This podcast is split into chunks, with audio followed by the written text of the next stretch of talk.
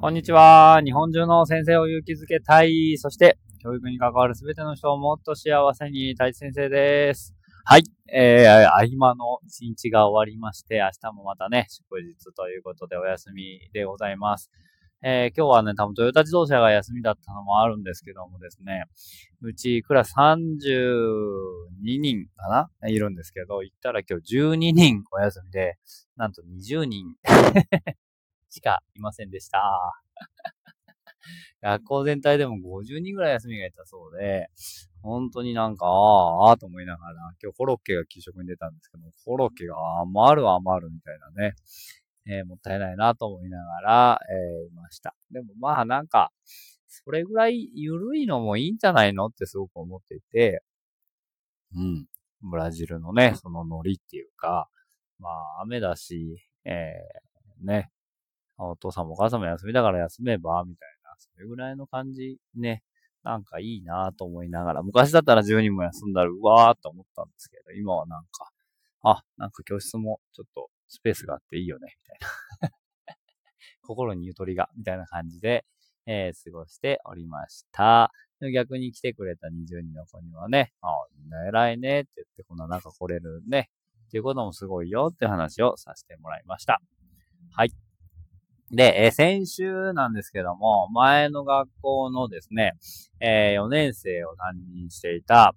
えー、H 君から、えー、今6年生、2年前に担任した子なんですけどね、えー、質問が来まして、えー、なんか自分をアップデートするっていう、ここの6年生の単元があるみたいで、そこで、なんかこう、質問したいと。えー、どうしたらその自分らしく生きれるのかみたいななんかこう、どんな経験をして自分らしく生きれるようになったのか。で昔の先生はどんな先生だったんですか？で、どんな経験があったから、えー、今みたいになったんですかっていうのを質問を、えー、してきてくれました。えー、その担任の先生とね、え LINE で繋がっていたので、えその子は、まあ、パソコンで打った、えワードの文章を写真、携帯で写真撮って LINE で送ってくれて、深見先生時間あったら答えてください、みたいな感じで、えー、メールくれたので、これは答えなきゃと思って、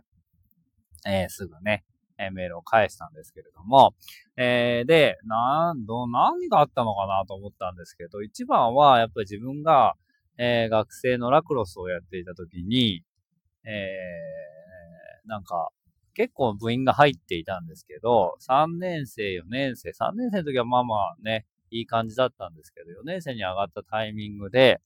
結構部員がボロボロ辞めてっちゃったんですよね。なんか旅行に行きたいとか、えー、公務員試験を受けるとか、えー、なんかいろいろな、まあ理由があるんですけど、いろんな理由でみんな辞めてっちゃったんですよね。で、結構主力だったメンバーとかもごそっと抜けてしまって、あれ？みたいな気がついたらなんか全然、全然でもないんですけども、いないじゃんみたいな感じになって、結局4年生になった時には、そんなにいい結果が残せなかったんですよね。で、なんかこう仲間だろうって思ってたし、みんなでやっていくんだろうって思っていたし、うまくいってると思っていたはずのチームだったんですけど、結局、なんかそこの意思統一ができていなかったりとか、うん、大切って僕は思っていたんだけど、相手からは全然思われていなかったみたいな感じだったのかなと思っていて、えー、で、やっぱり口に出して思いを伝えることって大事だなっていう経験の一つだったんじゃないかなっていうことを、えー、その子には、えー、ね、それからまあ自分の思ったことはちゃんと口に出していいよっていうふうに思いましたっていうことを答えたんですけど、それプラス、なんかいろいろ考えたんですけど、やっぱり自分にとってこの今のなんかこう楽楽だなっていうか、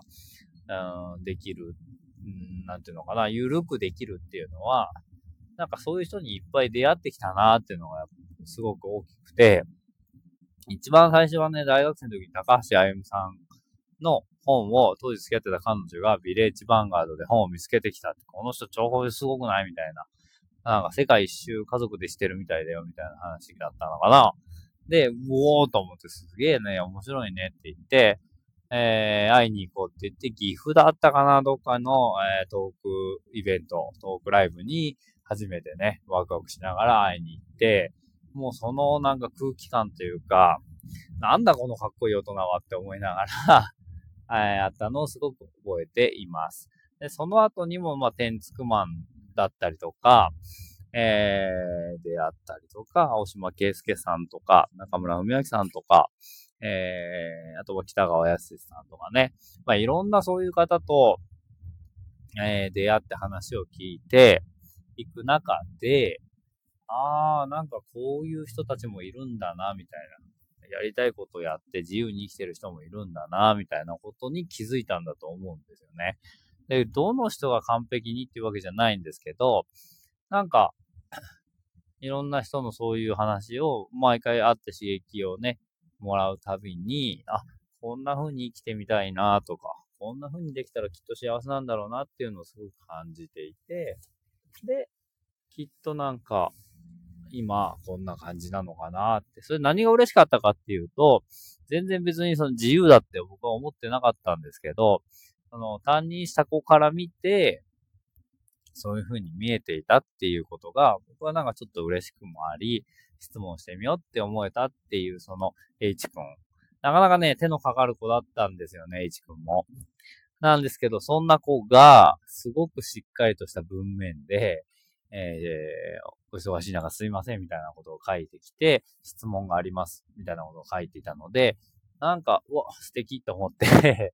あすごくちょっと興奮をしたなと思っています。で、なんか、その子にとって、なんかいいきっかけになったならすごくいいなと思うし、その子がなんかゲームが好きで好きでしょうがなくて、ゲームを死ぬほどやりたいっていうふうに言ってた子だったんですけど、そんな、その子が、えー、なんか、ちょっと先生に聞いてみようって、しかも、学校変わっちゃった、えー、先生に、えー、連絡をしたいから、ちょっとって言って言ってくれた、今の担任の先生にね。えー、すごく嬉しいなと思って。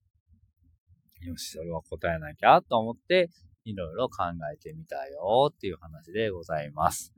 で、やっぱり人に会うって本当にすごい素敵だなっていうか大事だなと思うのは、